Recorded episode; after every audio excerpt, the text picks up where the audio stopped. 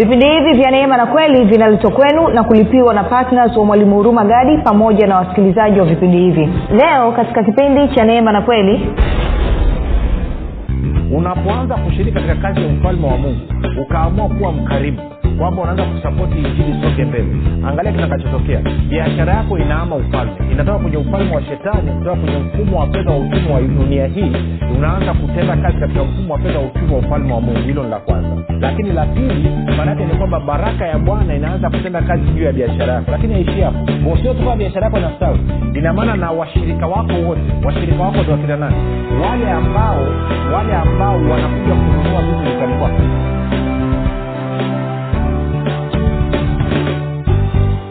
popote pale ulipo rafiki ninakukaribisha katika mafundisho ya kristo kupitia vipindi vya neema na kweli. Jina langu naitwa huruma gadi.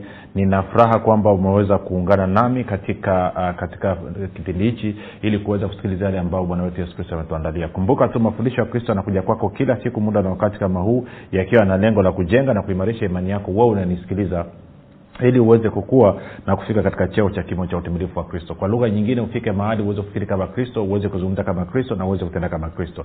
Kufikiri kwako rafiki kuna mchango wa moja kwa moja katika kuamini kwako. Ukifikiri vibaya utaamini vibaya lakini kama utafikiri vizuri basi wewe maana yake ni kwamba utaamini vizuri. Basi ili uweze kufikiri vizuri huna budi kuwa mwanafunzi wa kristo na mwanafunzi wa kristo anasikiliza mafundisho ya neema mafundisho ya kristo kupitia vipindi vya neema na kweli tunaendelea na somo letu linalosema uhuru katika fedha na uchumi ama uhuru wa wana wa mungu katika eneo la fedha na uchumi.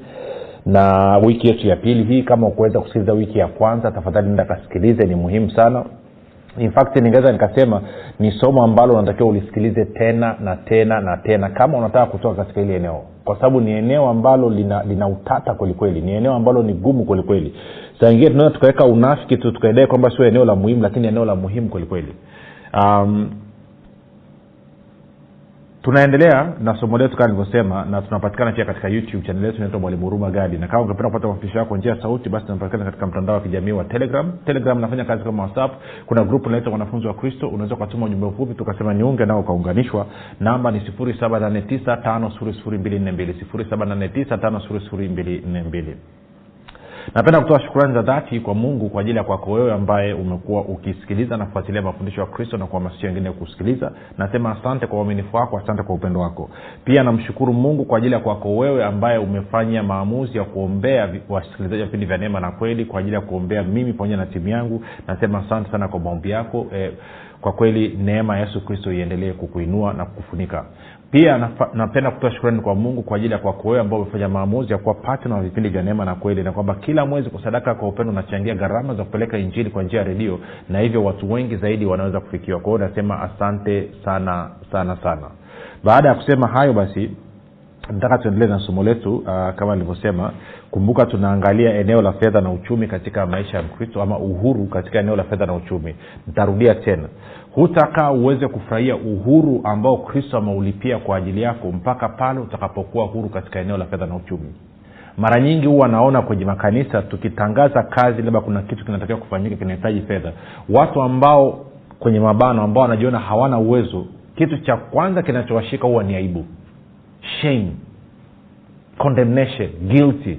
Wanajisikia ovyo wanajiona sio wathamani na hii ni mbaya. Kwa hiyo ibilisi anatumia ili eneo kudhihaki kudhalilisha wana wa mungu utaona kabisa yani wanakosa ujasiri wanakosa furaha wanaanza kuangalia chini wanaanza kuangaika ghafla mtu anatafuta kitabu anaanza kusoma ghafla mwingine anashikwa na mkojo anaenda chooni. Yaani alimradi tu atoke kwenye yale mazingira. Kwa sababu gani? Inapokuja kwenye suala la kushiriki kwenye kuchangia wanaanza kuwa uncomfortable. Ha, ha, hawawi na amani tena. Vurugu tashwishi inaanza ndani. Kwa sababu gani? Ndani mwake anajiona kuwa ni maskini. Sasa hilo ni tatizo pia tutalizungumza lakini nianzia hapo. Nikasema ndo maana ibilisi anabana sana wakristo wa niongee kitu ingine kidogo tu uh, sio kwa maana mbaya kwa maana nzuri. Kwa mfano uki, ukiangalia watu waliokoka okay niseme hivi. Na nasema sisemi kwa maana mbaya kwa maana nzuri tu ya heshima ili tuweze kusaidiana na tuweze kuelewa umewahi kujiuliza kwa nini ni, ni watu waliookoka tunaona makanisa ovyoovyo machafu machafu yana salfeti yana vimfukofuko yamefungwa maflyshit ma, ma, ma, yale eh? barabara ndo wana vurugu wameenda kaa kwenye makazi ya watu wanapiga maspika wanapiga kile yaani wan, wanavyo akti ni kama unajiuliza kama hivi hawa watu wanakili timamu kwelikweli umejiuliza kwa nini? Na ukiuliza kwa nini umejenga kisalfeti nakwambia kwa sababu hatuna hela si ni maskini. Kwa hiyo mungu amekuokoa akaja akakufanya uwe maskini. Piga hiyo picha huoni kwamba ni mbinu ya ibilisi kuwabana watu? Kwamba hawa wakristo wamebanwa? Na ni maskini sio kwa sababu mungu hajawafanya kuwa matajiri. Ni maskini kwa sababu hawajajua ukweli kwamba kristo aliwaweka huru kutoka katika umaskini. Ni maskini kwa sababu hawajajua kwamba kristo aliweka huru kutoka katika laana. Na kwa maana hiyo ufahamu wanaofanyia kazi ni ufahamu ambao ni uongo wa ibilisi hata shida ni kwamba tunapokuja tunaanza kufundisha kama hivi ibilisi anawazuia wanaziba masikio anawapiga na upofu wanakataa kusikiliza watu kama wakina hurumagadi amini usiamini kuna wachungaji kuna mitume na manabii wako bize usiku na mchana kazi yao ni kumsema vibaya urumagadi kumwita ni mtumishi wa kuzimu kumwita ni mtumishi siu nabii wa uongo siu kumwita ni... kwa sababu tu nawapa tu maarifa. Sasa kwa kuwa mimi nimeshakuwa kiroho nikiwasikia na tabasamu kwa sababu najua sio wao wanaongea ni ibilisi anaongea kupitia wao na ndio tunaenda kufundisha kweli. Kwao ni muhimu sana tukaelewa ili kwamba pasipokuwa na uhuru katika eneo la fedha na uchumi huwezi ukafurahia uokovu wako. Impossible. Huwezi. Huwezi. Mimi sijawai kupita sehemu labda mtanisaidia. Labda mtu anaweza akanitumia message akanyambia nisaidie kutuma sijawai kupita sehemu katika maisha yangu yote nikakuta kuna msikiti umetengenezwa mchafu mchafu ma, mifuko ya masalfet wamezungushia hapo watu wanasema kwa msikitini. Sijawai ujinga wa namna hiyo. Never. Sijawai kuta hasa kwa nini nakuwa namna hiyo kwa sisi watu tuliokoka why do we do that? Wakati huyu mungu wetu tunasema kwamba dunia na vyote vijazavyo ni mali yake fedha na dhahabu ni mali yake. Why? Tunashindwa kufaidi hayo aliyoyafanya kwa sababu gani? Tumekataa nisikilize vizuri tumekataa kuenenda sawasawa na utaratibu uliowekwa ulio na mungu katika uchumi wake. Na uchumi wake unaendeshwa kwa ukarimu uchumi wa mungu unaendeshwa kwa ukarimu. Listen. Bibilia inasema hivi. Wagalatia tatu tisa anasema wale walio wa imani hubarikiwa pamoja na abrahamu aliyekuwa mwenye imani. Na kwa maana hiyo maana yake ni kwamba chochote alichofanyiwa abrahamu ndicho ambacho na wewe umefanyiwa. Na kati ya kitu kimojawapo ambacho abrahamu aliambiwa katika, katika mwanzo kumi na mbili aliambiwa hivi asema kwamba nitakubariki ni, ni, ni akaambiwa kwamba utakuwa taifa kubwa jina lako litakuwa kubwa alafu anasema ntakubariki ili wewe uwe baraka. Kwao abrahamu alibarikiwa ili awe baraka. Na kwa kuwa wale walio waimani hubarikiwa pamoja na abrahamu aliyekuwa nanii mwenye imani maanaake na wewe rafiki umebarikiwa ili uwe baraka. Na kama wewe ni baraka maanake kazi yako wewe ni kuwezesha wengine. Lakini angalia kitu hichi. Kutana na wakristo leo hii waliokoka wanatafuta kubarikiwa badala ya kutafuta kubariki umeona kitu? Wanatafuta kubarikiwa badala ya wao kutafuta kubariki. Kwa nini? Kwa sababu kufikiri kwao bado wanafikiri kama watu wa duniani. Kumbuka mfumo wa uchumi wa duniani kazi yake ni kulimbikiza ni kukusanya na kuzuia uchoyo. Lakini mfumo wa ufalme wa mungu ni tofauti. Watu wanatajirika kwa kufanya nini? Kwa ukarimu kutoa kwa hiyo umebarikiwa ili uwe mkarimu. Sasa maadamu we bado unafikiri kinyume na jinsi ulivyoumbwa maana yake ni kwamba hutaweza ku, ku, kuenenda inavyotakiwa. Ni kama vile samaki ukaamua kumtoa kwenye maji ukamleta nchi kavu. Huyu samaki atakufa. Kwa nini? Kwa sababu mazingira yake mwafaka ni kwenye maji. Na wewe mkristo ulizaliwa mara ya pili mazingira yako mwafaka ni mazingira ya baraka sio mazingira ya laana kwa nini? Na kwa sababu hiyo hiyo baraka nini? Kwamba umebarikiwa ili uwe baraka. Na kwa maana unaendelea kushiriki maisha hiyo baraka kupitia ukarimu. Kupitia ukarimu. Ina inakuja kuja rafiki. Kwa hiyo hakuna alternative. Njia pekee ya kustawi katika ufalme wa mungu ni kupitia ukarimu. Na nikakwambia na nitaendelea kusikiliza tena hii pointi. Kwamba mungu anataka wewe uwe tajiri ndio maana anashughulika na mahitaji yako ili wewe ushughulike na kazi ya ukarimu. Ni kupitia ukarimu ndio connection ndio unapopata nini fursa ama njia ama mwanya wa kushiriki katika uchumi wa mungu na kwa maana hiyo kutajirika ama kwa lugha nyingine utajiri ulioko ndani mwako ambao umeupata kupitia kristo ndivyo unavyodhirika katika damu na nyama. Kwa sababu umeitwa uwe baraka na hii baraka inatenda kazi kupitia ukarimu. Na baraka ya bwana inafanya nini? Inatajirisha. Mithali kumi ishiri na mbili. Tuko sawa? Sasa.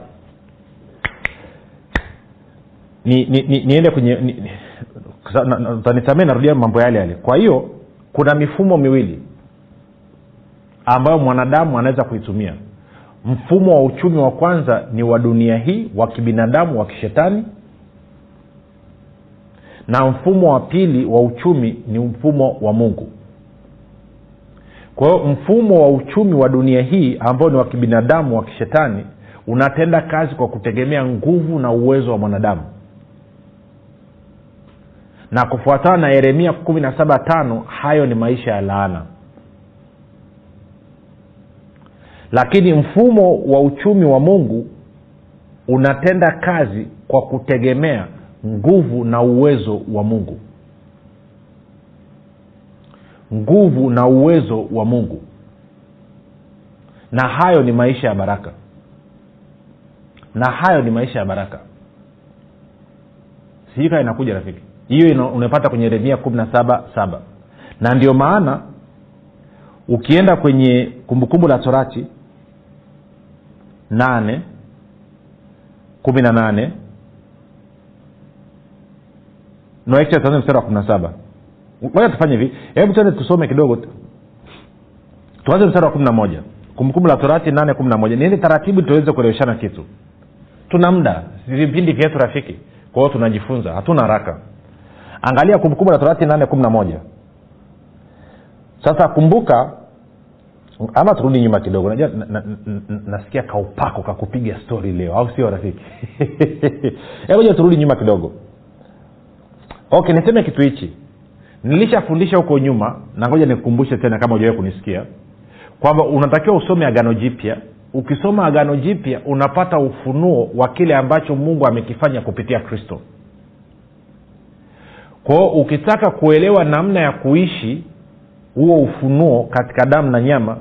Toka ukiwa na huo ufunuo sasa nenda kwenye agano la kale alafu utapata maarifa ya namna ya kuishi huo ufunuo katika damu na nyama. Na hili ndio kosa la watu wengi wanaofundisha neema. Wameng'ang'ana na neema alafu wanafundisha watu vibaya kwamba hatutakiwi kusoma agano la kale. Si kweli. Hatuishi chini ya agano la kale torati ya musa lakini sio mpangilio wa vitabu. Nikiwa na ufunuo wa agano jipya nina uwezo wa kwenda kusoma agano la kale nikaliangalia katika mtazamo wa agano jipya. Na kwa maana hiyo agano la kale likanisaidia likanipa likanipa nini uhalisia namna ya kuishi huo ufunuo niliopata kwenye agano jipya katika maisha yangu ya kila siku. Kwao tende kwenye kwenye warumi nane kumbukumbu la nane sore kwao mungu anaongea na israel amewaleta kanani. Sasa inaweza mstari wa saba. Anasema kwa kuwa bwana mungu wako yu kuingiza katika nchi nzuri nchi yenye vijito vya maji na chemichemi na visima vibubujikavyo katika mabonde na milima nchi ya ngano na shairi na mizabibu na mitini na mikokomanga nchi ya mizeituni yenye mafuta na asali. Nchi utakayokula mikate humo pasi na shida hutapungukiwa na kitu ndani yake. Nchi ambayo mawe yake ni chuma na milima yake yafukuta shaba. Sasa nchi ambayo hutapungukiwa na kitu ndani yake. Alafu kumi anasema nawe utakula ushibe utamshukuru bwana mungu wako kwa nchi nzuri aliyokupa. Sasa hichi anachokizungumza hapa hii ni picha ya ufalme wa mungu rafiki. Kwamba katika ulimwengu wa roho kama ungefunguliwa macho ukaangalia sehemu ambayo huko sasa hivi ni sehemu ambayo ina kila kitu. Ndio maana warumi kwa mfano nane thelathini anasema yeye ambaye hakumzuilia mwana wake wa pekee bali alimtoa kwa ajili yetu sisi sote atakosaje pamoja naye kutukirimia vitu vyote? Kwa hiyo tulivyoingia katika ufalme wa mungu rafiki tuna kila kitu. Hakuna upungufu wa aina yoyote. Tumebarikiwa kwa baraka zote za rohoni. Uwezo wake wa kiungu umetupatia vitu vyote vinavyohusiana na uzima na utaua ndo neno linavyosema hivyo rafiki na anasema kwamba kila kitu tunachokitia mkono kinastawi na kufanikiwa. Na anasema kwamba sisi ni warithi pamoja na kristo na kwa kuwa kristo ni mrithi wa vitu vyote basi na sisi tumerithi vitu vyote. Kwa hiyo hatuna upungufu wa kitu chochote. Sasa hiyo hali iko rohoni. Naletaje huo uhalisia katika damu na nyama? Ndio maana tunakuja kwenye agano la kale kusoma na kupata namna ama mbinu namna ya kuishi katika uhalisia. Kwa hiyo kumi na moja anaendelea anasema hivi jihadhari usije ukamsahau bwana mungu wako kwa kuto kuzishika amri zake na hukumu zake na sheria zake zinazokuamuru leo. Hasa sisi leo hii kwenye agano jipya hatuishi kwa amri tunaishi kwa imani. Kumbuka hilo shika kwa, kwa lugha nyingine nakwambia kwamba jihadhari usije ukaache kuishi kwa imani. Kwa nini? Kwa sababu mwenye haki ataishi kwa imani. Tuko sawa? Kwa huo mstari wa kumi na moja unazungumzia wewe kuishi kwa imani. Okay. Mstari wa kumi na mbili anasema hivi angalia utakapokuwa umekula na kushiba kwa mungu anatarajia kwamba uwe na chakula cha kutosha uweze kula na kushiba wewe na watu wote wa nyumbani kwako. Hayo ndio mapenzi ya mungu hayo ndio makusudi ya mungu hayo ndio matamanio ya mungu juu ya maisha yako. Alafu anasema angalia utakapokuwa umekula na kushiba na kujenga nyumba nzuri na kukaa ndani yake na kujenga nyumba nzuri na kukaa ndani yake. Sasa nyumba nzuri maanaake nini? Shida ni kwamba kiswahili shida ni kwamba kiswahili tunaposema nyumba haina haina wingi haina wingi. Kwenye kiingereza anasema houses. Kwa huwa nikisomaga na tania anasema nyumbas. Kwa hiyo mungu anatarajia sio tu kwamba uwe na nyumba anatarajia uwe na nyumba zaidi ya moja. Hayo ndo maisha ambayo mkristo anatakiwa kuwa nayo. Kwamba awe ana chakula cha kutosha ale na kushiba lakini sio hivyo tu kwamba huyu mkristo awe ana nyumba zaidi ya moja na nyumba ambazo anaweza akaishi ndani mwake. Maana kuna watu wanajenga nyumba hawawezi kukaa ndani ya hizo nyumba. Kuna wengine wamejenga nyumba wana kesi mahakamani. Ni vurugu kila siku. Kuna wengine wamejenga nyumba wanalazwa nje. Kwao anatarajia wewe uwe na nyumba zzz, na uweze kukaa ndani ya hizo nyumba. Alafu kumi na tatu anasema hivi na makundi yako ya ng'ombe na kondoo yatakapoongezeka. Sasa kumbuka kwa zamani walikuwa ni wafugaji. Ndo biashara kubwa walikuwa wakifanya. Ilikuwa ni kufuga na wakati mwingine mchache kulima. Ndo biashara pekee waliokuwa nayo kubwa. Kwa anasema kumi na tatu anasema na makundi yako ya ng'ombe na kondoo yatakapoongezeka. Mwaona hiyo kwao leo hii ungeweza kusema biashara zako zitakapofanya nini? Zitakapoongezeka. Alafu anasema na fedha yako na dhahabu yako itakapoongezeka. Kwa hiyo na, na hii neno kuongezeka kiswahili inatunyima utamu manake kuongezeka itakiwa zitakapozidishwa multiplied. Sio kuongezeka ni multiplied. Moja niangalie mstari nione kama mstari wa kumi na tatu nione kwenye tafsiri ya neno anasemaje.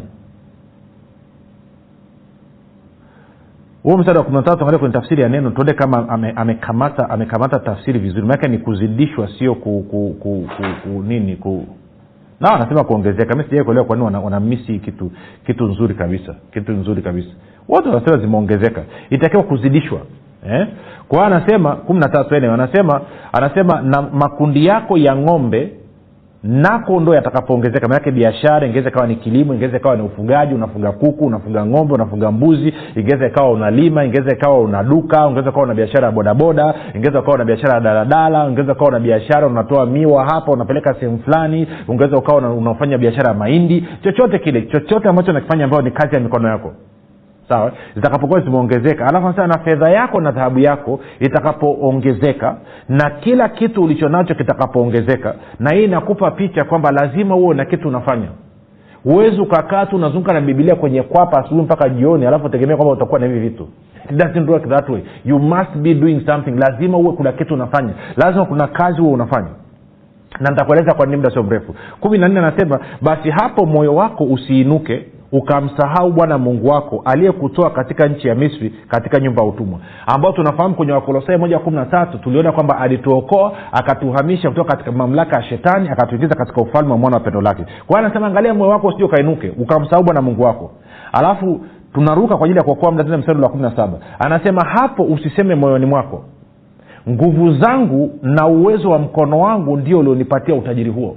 Kwa hiyo anasema utakapokuwa umekula na kushiba nyumba zako zitakapokuwa umejenga nyumba na kukaa ndani yake utakapokuwa ume, m, na, nini m, nini ng'ombe wako na, na mifugo ama biashara zako zitakapokuwa zimeongezeka fedha yako na adhabu yako ama fedha yako na utajiri wako utakapokuwa umeongezeka. Anasema angalia usije ukainuka moyoni mwako ukasema ni nguvu zangu na uwezo wangu ndio umenipatia uwezo huo. Anasema angalia usije ukafanya namna hiyo alafu anaendelea anasema kumi na nane anasema bali utamkumbuka bwana mungu wako maana ndiye akupae nguvu za kupata nini kupata utajiri ili alifanye imara agano lake alilowapa baba zako kama hivi leo. Kwa hiyo unaona kuna njia mbili. Mstari wa kumi na saba anazungumzia nguvu na uwezo wako alafu mstari wa kumi na nane anazungumzia nguvu na uwezo wa mungu. Kwa hiyo maanaake anasema uki, uki Ut, kwa nini nakwambia angalia usije ukajisahau. Angalia usije ukaseme kwamba ni nguvu zangu na uwezo wangu ndo zimenipatia utajiri huo. Sasa kumbuka hapa mungu anazungumza na wana wa israeli watu ambao wameitwa kwa jina lake. Kama vile ambavyo leo wakristo tumeitwa kwa jina lake. Watu ambao wamenunuliwa ni wakwake watu ambao amewakomboa kutoka katika utumwa akawaleta katika nchi ya asali na maziwa. Na kama vile ambao sisi ametukomboa kutoka katika utumwa wa shetani akatuingiza katika ufalme wa mwana wa pendo lake. Kwao anasema ninyi mtakapokuwa mmekula na kushiba ninyi mtakapokuwa mmejenga nyumba na kukaa ndani yake. Ninyi mtakapokuwa biashara zenu zimeongezeka zimezidishwa na kuongezeka. Ninyi mtakapokuwa fedha yenu pamoja na, na utajiri wenu utakapokuwa umeongezeka na kila kitu ulichoongezeka angalia usije ukajisahau ukainuka moyoni mwako ukasema nguvu zangu na uwezo wangu ndo umenipatia utajiri huu. Angalia usije ukasema kwamba ni digrii niliyoipata ama ni masters niliyoipata ama ni phd niliyoipata ndo imenipatia utajiri huu. Angalia usije ukasema kwamba ni ujinias akili yangu ya kubuni biashara ndio imepatia utajiri huo. Anasema no utakumbuka kwamba ni mwana mungu wako ndiye aliyekupa nguvu za kupata utajiri. Kwa ajili ya nini? Kwa ajili ya kulithibitisha agano lake. Kwa hiyo sasa kwa nini anakwambia utakumbuka? Kwa sababu nitakapojisahau niseme kwamba aha hii ni nguvu zangu ni digrii yangu ni kazi yangu niliyoipata ni biashara yangu ndo imenitajirisha anasema kwa kufanya hivyo maanake utakuwa umetegemea nini? Nguvu zako na uwezo wako. Na kwa kufanya hivyo maana yake nini? Kwa kufanya hivyo unakuwa umeingia chini ya laana mwenyewe. Kumbuka amesema amelaaniwa mtu amtegemeae mwanadamu na nguvu za mwanadamu. Kwa hiyo wewe automatikali unakuwa umejiondoa kwenye baraka umejipeleka kwenye laana. Tuko sawasawa sasa lakini nikimtambua kwamba yeye ndiye chanzo yeye ndiye anayenipa nguvu za kupata utajiri yeye ndo amesababisha utajiri huu wote nikawa nika nao. Aha maanaake naendelea kukaa chini ya baraka sasa nakaaje namtambuaje mungu? Kwamba yeye ndo amenipa nguvu za kupata utajiri tuko sawasawa njia mojawapo ziko njia kadhaa lakini ngoja kasome njia mojawapo iliweze kuelewa. Kwa mfano twende mithali tatu. Mithali mlango wa tatu. Na mstari ule wa tisa.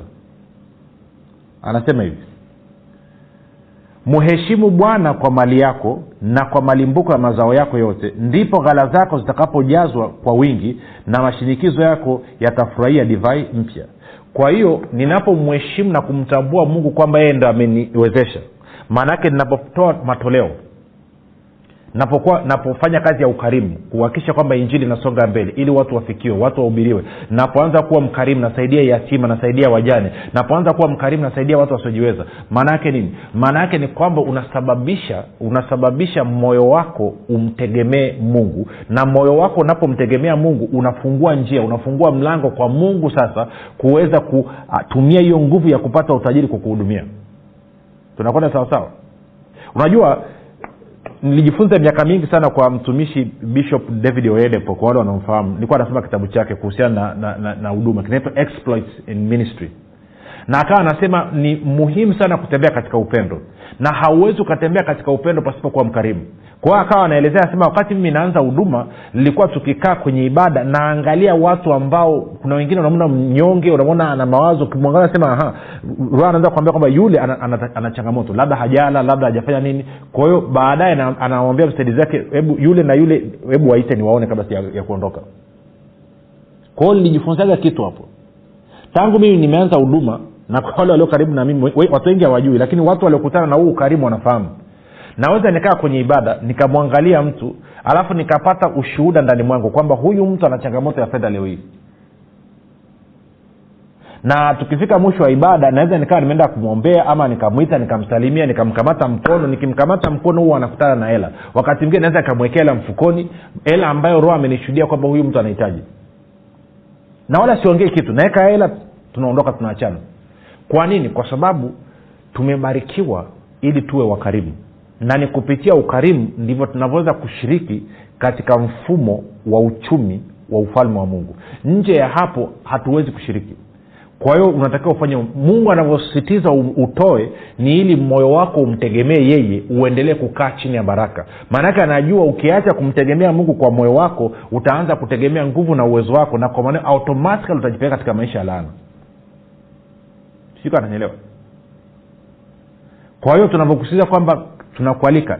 Anavyosema nataka kukutana na mahitaji yako. Ni ili akupe wewe uhuru uweze kushiriki katika kazi njema ya ukarimu ili uweze kuconnect kutapu kwenye utajiri ambao uko ndani mwako. Na ndio maana nakualika uwe patna wa vipindi vya neema na kweli. Ona ni fursa. Kumbuka unavyotoa katika vipindi vya neema na kweli ni udongo ulio mzuri. Tafuta tumeshapata shuhuda na, na shuhuda kibao naomba ndugu mmoja naye atakuwa ananisikiliza. Anaambia mwalimu mimi nilisikiliza fundisho ulivyotoa hivyo nikapanda shilingi elfu ishirini na kiwanja changu kilikuwa morogoro akiuziki kikauzika. Mwingine naye anaambia mwalimu nikusikiliza kwenye mafundisho nikashiriki nikapata dili ya milioni thelathini. Na alichopanda ni kitu kidogo sana. Kwa sababu gani? Kwa sababu tuna special grace kwa sababu ya uelewa na kwa sababu ya kazi ya kuelimisha na kufahamisha watu. Kwao ninaamini utamwamini mungu na kukubaliana kwamba akuhudumie katika mahitaji yako ili uwe uzidi katika kazi ya ukarimu kesho muda na wakati kama huu jina langu naitwa huruma gadi. Yesu ni kristo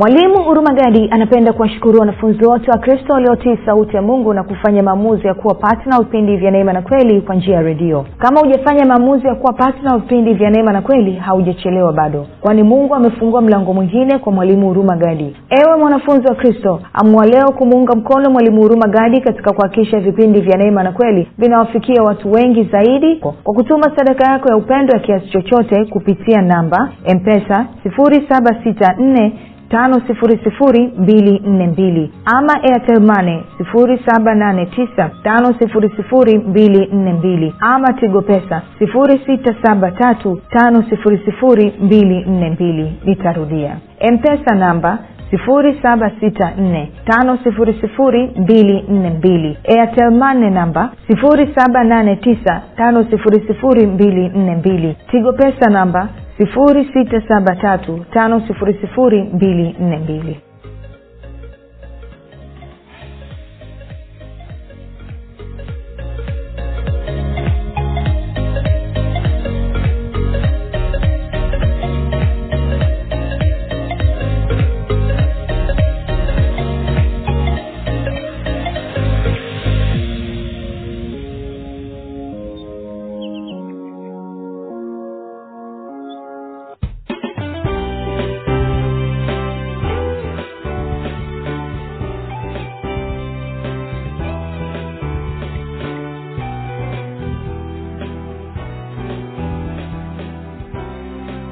umekuwa ukisikiliza kipindi cha neema na kweli kutoka kwa mwalimu huruma gadi. Usiache kumfolo katika facebook instagram na twitter kwa jina la mwalimu huruma gadi. Pamoja na kusubscribe katika youtube channel ya mwalimu huruma gadi kwa mafundisho zaidi. Kwa maswali ama maombezi tupigie simu namba 7645242 au 6735242